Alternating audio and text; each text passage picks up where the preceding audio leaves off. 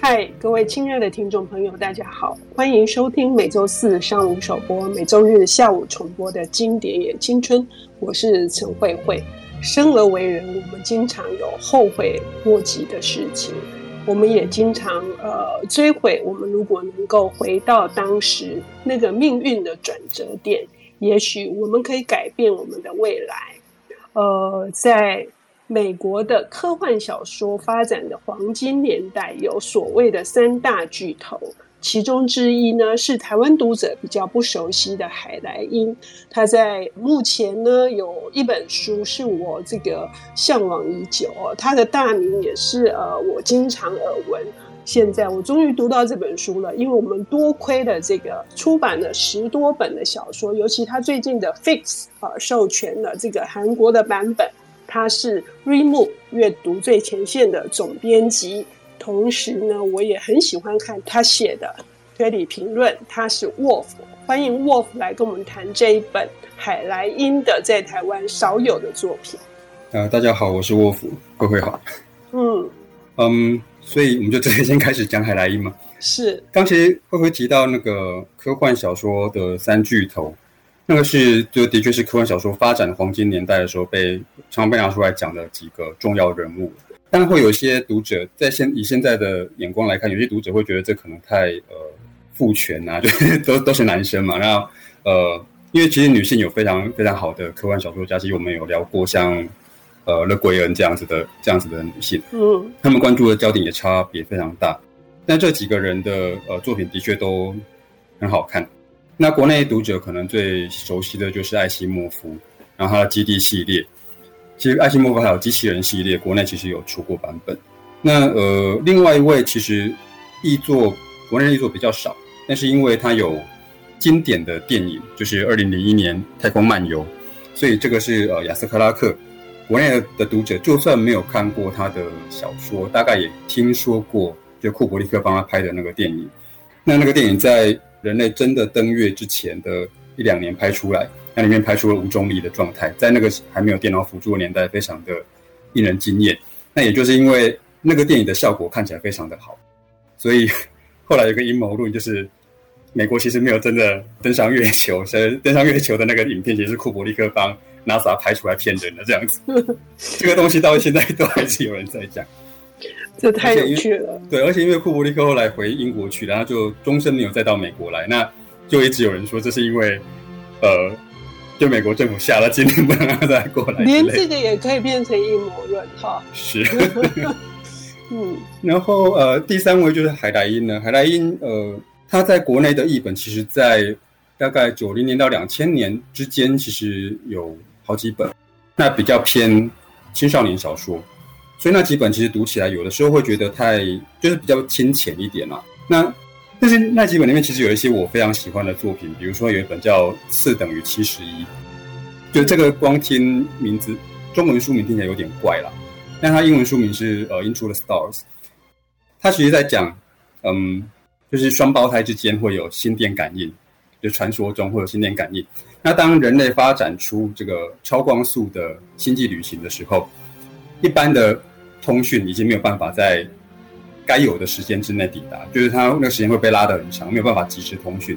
所以这个时候就有人想到，我们或许可以利用双胞胎，就我们把其中一个送上太空船，另外一个待在地球，因为他们可以心电感应，所以他们就可以还是可以在呃及时的状况下通讯这样子。但是因为光速旅行会引起时间的变化，就是在光速移动的那个物件的时间跟停止的物件是不一样的。这个牵涉到近代物理，所以四等于七十一，其实在说去光速旅行那个双胞胎，他其实过了四年之后回来，但是在地球上这个双胞胎已经过了七十一年。对，这个其实很有趣。那我们听到现在就知道，那个 Wolf，你的工科的背景很厉害哦。海莱因也是吧？海莱因对，海莱因可能是三巨头里面最明显，就是具有这个工学院。呃，不是说其他两位都不学无术，而且对，就就是呃，艾西莫夫也非常厉害，然后他的学识非常的渊博。但是呃，实作的那种状况，就是工程技术跟理论，它其实有点不一样。理论有非常多东东西可以去计算，它可以去想象，然后可以去做推演。那工程人员大部分想的东西都是，今天有这个技术了，我怎么样把它应用在我想要利用工程的呃技巧完成的那件事情上面。那这个事情可能是协助一些看起来非常日常细琐的小事情。就是有一个说法是，当一个机器人学家看到有人洗衣服很辛苦的时候，他会想说，那我就做一个机设计一个机器人可以帮人类洗衣服。但是工程师看到有人洗衣服很辛苦的时候，他会想到我可以做洗衣机。嗯，就这两个想法其实是不一样的。我不，我不，我不是要设计一个可以完全代替人的东西，但是我要设计的是一个可以帮人做某件事情的东西。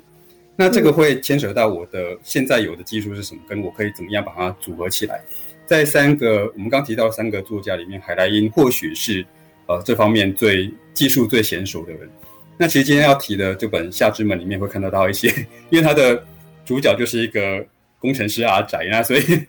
会看得到海莱因在里面写他怎么样去想象说他要制造什么样的的机器的时候，其实会那个那个过程其实是非常非常工工程师的，对。哎，我在读这本书的时候，有一个呃很享受的地方，是因为它其实跟现实的这个连接很强，所以而且还有一点就是说，他提到的这些理论都可以让呃，比如说不是非常这个呃，对于那些技术或者对于科技的东西、理论的东西不是非常能够理解的，也能够很快的带入那个情境当中，它融合的很好，是。嗯而且，我觉得有点趣味的是，海莱因这个写的在一九五零年代，但他的书里面的时空背景是一九七零年代，所以他在写的时候其实就已经加入了一些想象，是五零年代没有，但他认为未来会朝那个方向发展。然后因为里面牵扯到一些时空旅行的东西，所以也提到了两千年。那以我们现在来看，两千年都已经对我们来说就已经是过去了，就是我们都知道两千年不是这样子，不是那个样子的世界，所以看他写那个东西，其实还。还蛮有趣的。那在读的时候，真的特别会觉得说：“哎，你说错了，你说错了。”现在现在人还是会感冒的哦。是，对，它里面有说到，就两千年已经没有没有感冒这件事情。很抱歉，这个现现在我们还是被呃每年都要收到流感的信息这样子。所以海莱因确实跟其他的这个科幻小说家呃不太一样，是他加入非常多的日常生活，是他所有写作阶段都这样子吗？海莱因的写作阶段其实有些变化，他呃，他政治的形象大概也变来变去，这个有影响到他写作的那个状况。嗯嗯，他除了在有针对青少年写了一部分的创作之外，我觉得他本来就把比较技术层面的东西，然后以及跟科技怎么样去影响他眼中看到的那个美国也好，还是整个世界也好，他会去做一些这样子的连接。那这个东西是，所以他的他的故事不见得。会出现在像，呃，克拉克或者克拉克的故事其实也跳来跳去，然后爱西莫夫整个是架空的，它就是发生在未来的宇宙里面，宇就是他的宇宙里面这样子。所以海莱因比较某个部分看起来会比较现实。我觉得海莱因他的笔法可能是三个人里面最轻松跟平易近人。其实看他可以写青少年的那种东西，然后而且里面他还是可以带入我们刚刚提到像四等七十一那种，其实。是牵涉到近代物理的概念的哦，但是它还是可以把它非常轻松的放在一个理论上大家都能都能懂的东西里面去，然后用一个 近乎都市传说，其实不是很，就是双胞胎有心电感应这件事情，它其实并不是非常扎实的科学理论。他利用这个东西把它整个串起来，让整个故事就变得很有趣，这样。嗯嗯嗯，所以这一本《夏之门》也是。对，《夏之门》我觉得他在出现在他创作这个青少年小说的末期，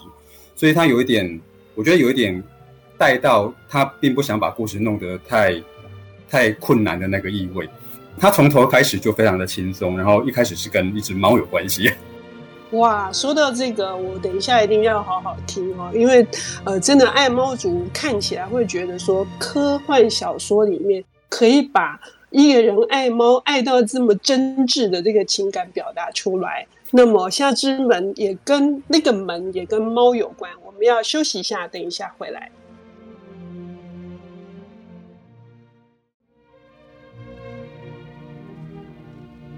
欢迎回到《经典也青春》，我是陈慧慧。我们邀请到的领读人是作家，同时也是瑞木阅读最前线的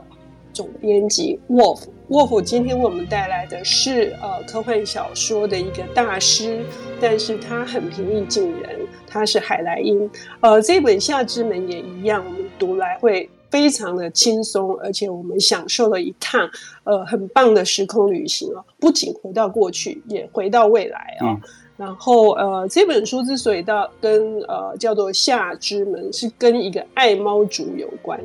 那这个通往夏天的门，是谁需要通往夏天呢？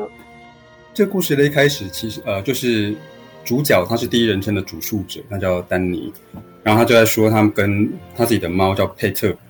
住在一个老旧农舍的时候，因为那个农舍有十一道门。加上丹尼帮佩特他自己做了一个，就是猫可以自己进出的那个小门，就有十二道。那佩特理论上他有的时候会自己做走自己的门，但事实上他他比较喜欢叫丹尼帮他开门，就是一个猫猫奴的状况。那但是等到冬天的时候，佩特因为他每次呃丹尼打开门，然后佩特看到外面是在下雪，他就会不不想出去。那他会认为人类的门里面一定有一扇，它可以通往夏天。所以他就丹尼帮他打开一扇门，然后佩特不决定不要出去的时候，他他会继续要丹尼去帮他打开另外一扇门。所以每次在冬天的时候，丹尼就要依序打开十二道门，让佩特都确定说，对，外面都还都是冬天，你要去外面上厕所就只能去挨，哎，就是受寒这样子。所以这个夏之门的名字是这样来的，就书的名字是这样来的。哎，其实人生也是这样，是不是？对，人生当你在很 很遭受一些困厄的时候。你也会认为你在寒冬啊，你也很想要通往温暖的怀抱。对，其实我觉得这个东西跟它里面有一些呃，刚刚我提到时空旅行的做法是相互呼应的。那其实这个后面有一段轶事哈，就是当初海莱因自己也是爱猫人士了，那家里也有养猫，然后他住在我印象中科罗拉多州的时候，冬天有一次他们他的猫就叫他开门，他也是个猫奴。他开了门之后，他发现他的猫不想出去，就就待在原地叫这样子，让他觉得很奇怪，因为他的猫是看外面在下雪，但他猫是看过雪，他就是他认为他的猫懂那是什么东西，那为什么会不想出去呢？然后他的太太在旁旁边说：“哦，他应该是在想要找一扇夏之门，就是通往夏天的门。”然后海莱因就突然觉得我有灵感了，然后就 对，就跑到书桌前面开始写。他说他十三天就写完这个故事，所以速度非常的快。所以夏之门的故事一开始是就是这个，其实看第一段会不大知道他这个整个故事要讲什么，但是讲完这个跟猫的这个事情之后，丹尼就提到说，呃，他其实在一九七零年的时候也在寻找一个夏之门，夏之门有点像他人生的某种希望的出口，就是他不要再被困在呃屋子里面，然后他要去找一个他可以比较自由，然后比较希望要去的那个地方。但是只是他得找到一扇正确的通往那个地方的门，这样子。那呃，故事开始就是跟猫的这个趣事结束之后，故事开始就提到丹尼被他的好朋友，他跟好朋友一起合伙成立了一个呃小公司，然后卖了一些还不错的，就是在市市场上还备受好评的机器，然后请了一个女生来当这个秘书，然后。丹尼是一个就是阿宅工程师，他就是很喜欢设计各种东西。他会看到什么东西，他就觉得我可以把 A 跟 B 组合起来，然后去帮人完成那个 C 这个工作，那人就不用再做这个事情，他就可以闲下来去搞别的。这个是非常工程师思维的东西，这我跟我们在工大学时代念工学院想的完全一模一样。但当这个丹尼要做出一个感觉上会大卖的产品的时候，他才发现他被他的秘书，那秘书后来变成他的未婚妻了哦。他被他未婚妻跟他合伙的好朋友就一起骗了，这两个人就把他股份全部都夺走，然后把他踢出公司。那丹尼为了他就这样心情当然会很不好。然后他跟可怜的猫就两个人被一起踢出公司之后，丹尼想当然尔就去买醉了，就是嗯，一般人都会这样做，就是去放纵一下或者去麻痹一下自己。然后喝了酒之后，丹尼想出一个非常瞎的方法，想要报复自己的前未婚妻跟前合伙人。他就也做了准备，说打算要去执行这个计划。然后为了执行这个计划，他必须要保持清醒，所以他隔天之后就觉得，哎，就没有再喝酒，就清醒很多，也被注射了这个呃，可以比较维持体能的药物，所以头脑变得比较清楚之后，他就觉得我这个计划实在太瞎了，我不应该这样做，就反悔了，不打算这样做。但是呃，故事到这边就突然出现了一些奇妙的变化，就是事情完全没有照着丹尼想要的那个方向前进，就是命运把他推到了另外一个方向。先前在读这个书的时候，我觉得最有趣的几件事情，一开始就是，但我觉得工学院的学生读了会觉得很亲近啊，然后好像看到老朋友。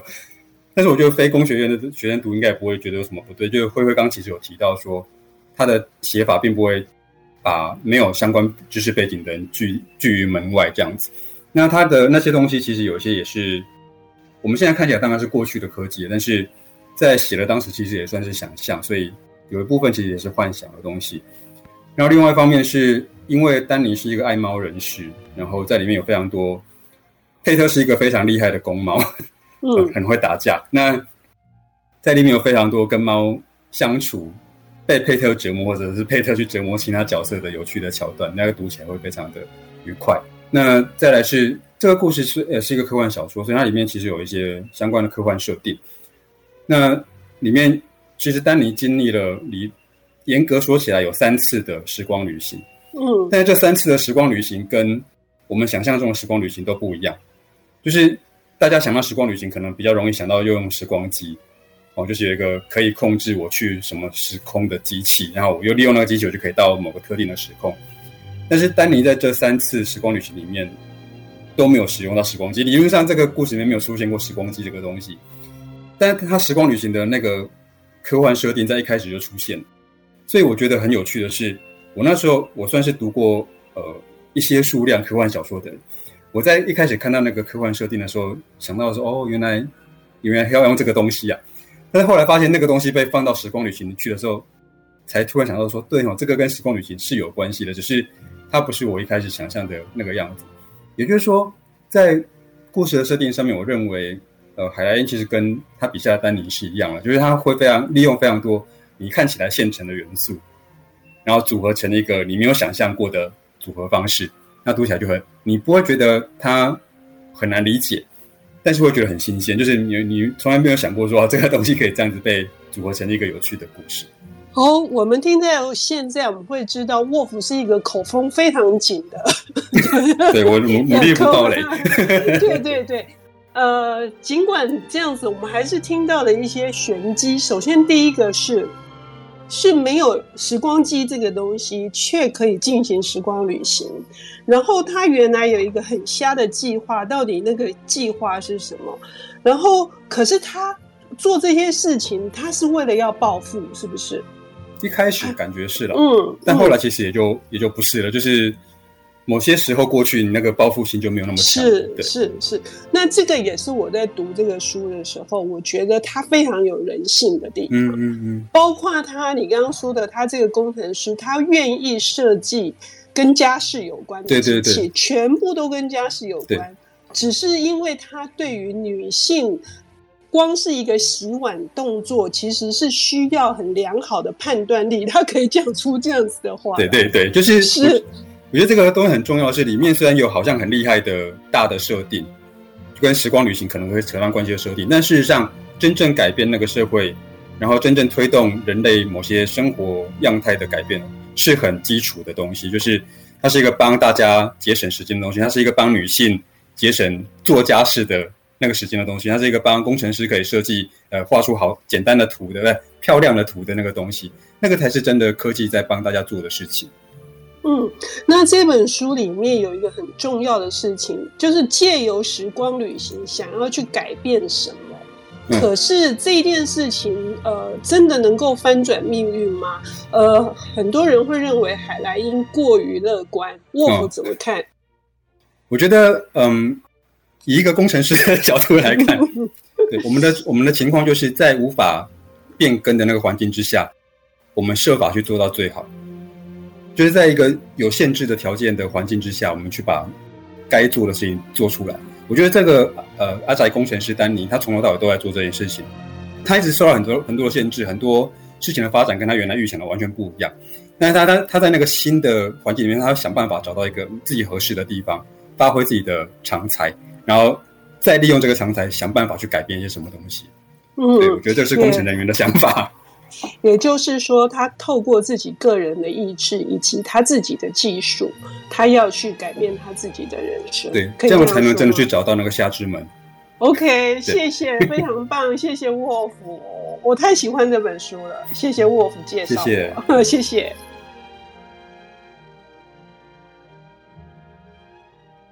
本节目由 IC 之音与瑞木读墨电子书联合制播，经典也青春与您分享跨越时空的智慧想念。